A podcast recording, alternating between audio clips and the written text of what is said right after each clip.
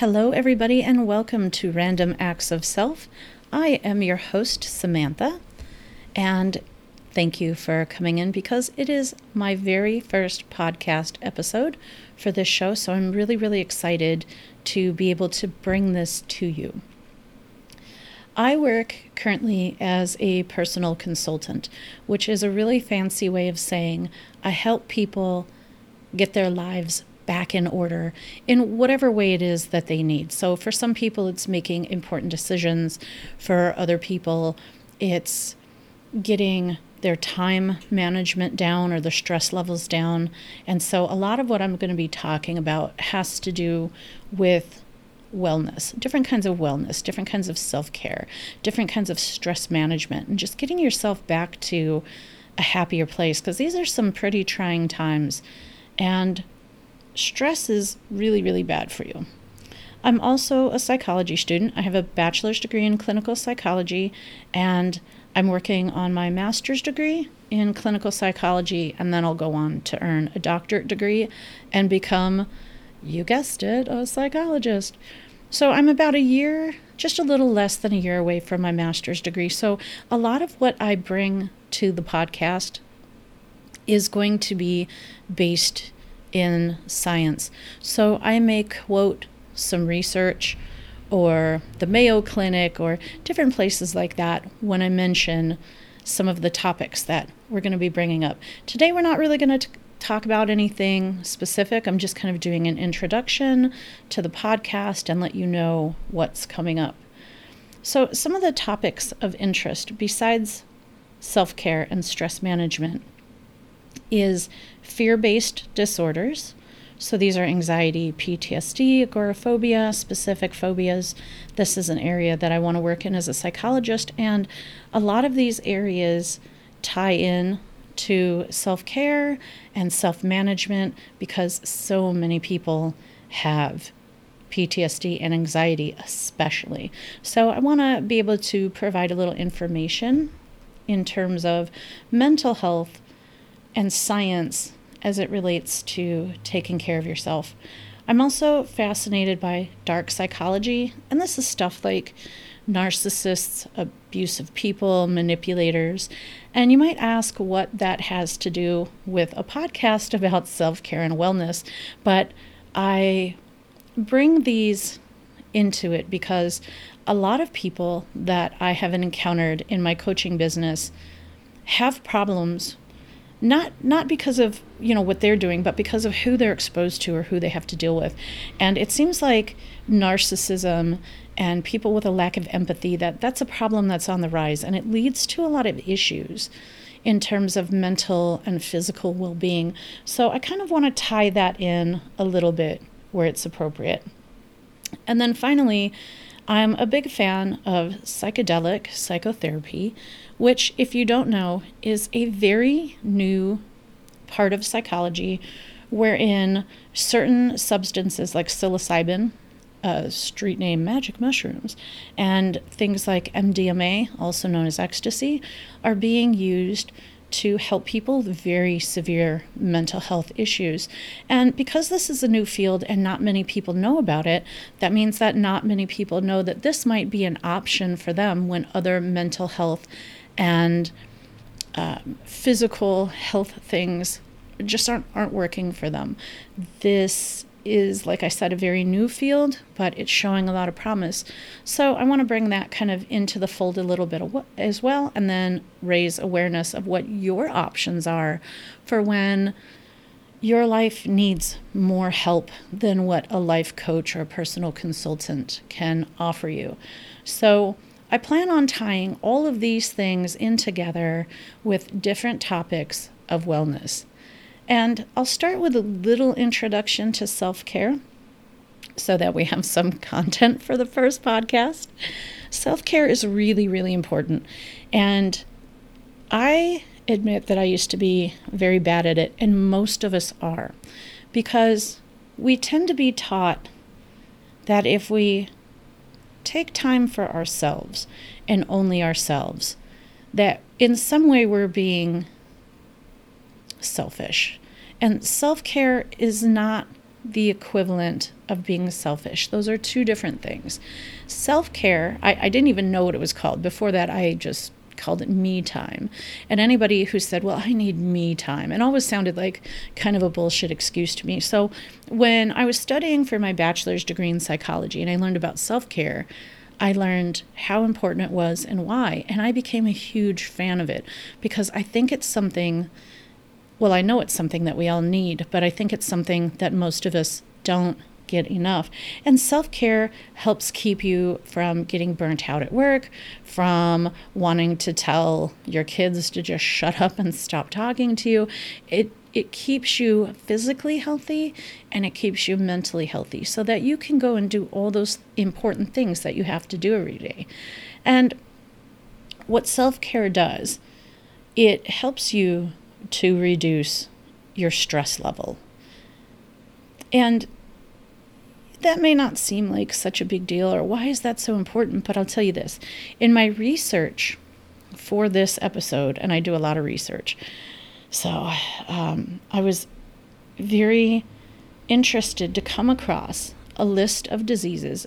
Um, this was both from a medical paper, which I'll put the reference to in the description, and also from the Mayo Clinic. I'll put a link to that website in the description as well.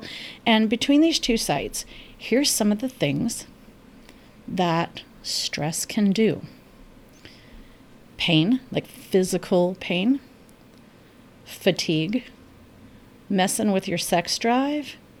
It can lead to obesity, immune system repression. And if you don't know what this is, when your immune system is repressed, it means it's not working at its full capacity.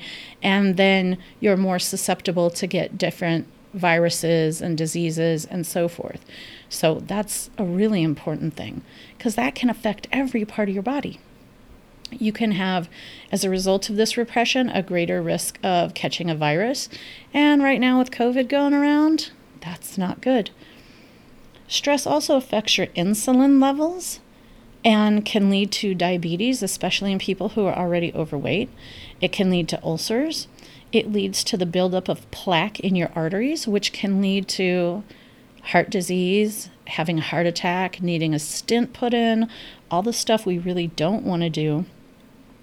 And interestingly, and something that I already knew, but I don't think enough people understand the importance of it, is that your mental health is greatly affected by stress. This is especially true as it relates to depression and anxiety, which are two of the most common mental disorders found today, as well as very serious disorders like schizophrenia. Now, I read in class in one of my textbooks that a lot of people who experience their first schizophrenic episode, it tends to be triggered by some stress.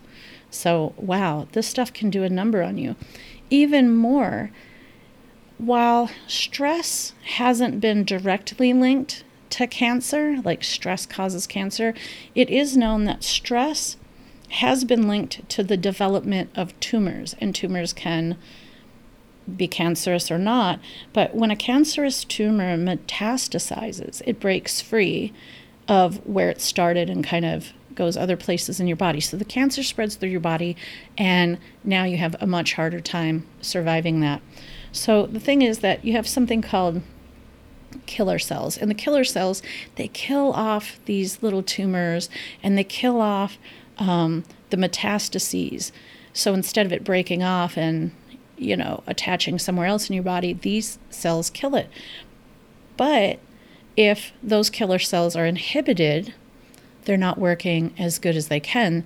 That can allow a tumor to develop, which can then eventually lead to cancer. So, while stress doesn't cause cancer directly, it can cause other problems that may lead to cancer later on.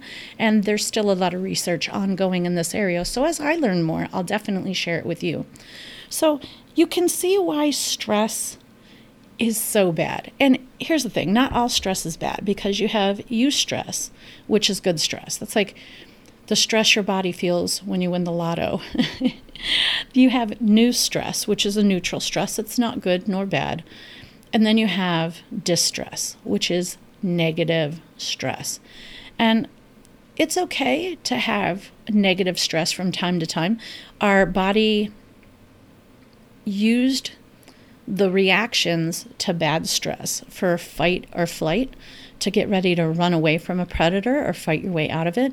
But our body was only set up to deal with this kind of stress for a very short amount of time. I'm talking like minutes, long enough to, for you to run away from the saber toothed tiger because this kind of stuff goes way back to who we were, you know, years and years and years ago, generations ago, thousands of years ago.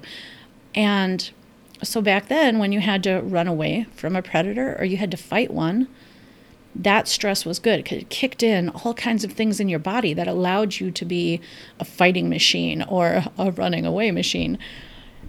And the problem becomes serious when the stress is chronic. So you're not just experiencing a few minutes of stress here and there. I'm talking 40 hours a week at your job.